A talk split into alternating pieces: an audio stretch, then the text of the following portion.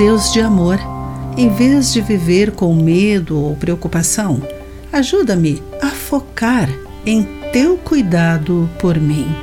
Olá, querido amigo do Pão Diário, muito bem-vindo à nossa mensagem de esperança e encorajamento do dia. Hoje vou ler o texto de Julie Chebb com o título Isolado pelo Medo. Em 2020, um surto do coronavírus amedrontou o mundo. Muitas pessoas entraram em quarentena. Países sofreram bloqueios. Voos e eventos foram cancelados.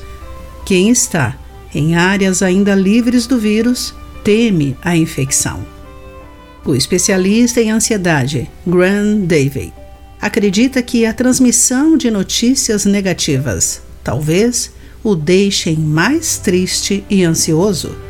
Um dos memes que circulou na mídia social mostrava um homem assistindo notícias na TV e perguntando como parar de se preocupar. Em resposta, outra pessoa na sala estendeu a mão e desligou a TV, sugerindo que a resposta poderia ser a mudança de foco.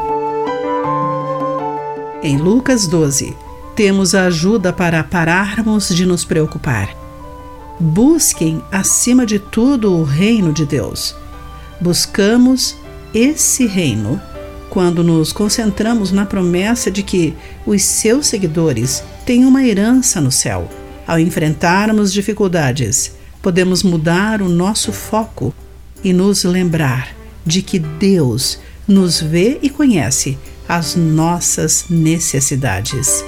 Jesus encoraja os seus discípulos: não tenham medo, pois seu Pai tem grande alegria em lhes dar o reino.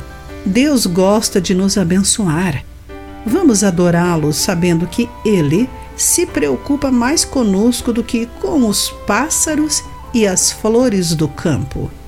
Mesmo em tempos difíceis, podemos ler as Escrituras, orar pela paz de Deus e confiar nele, que é bom e fiel.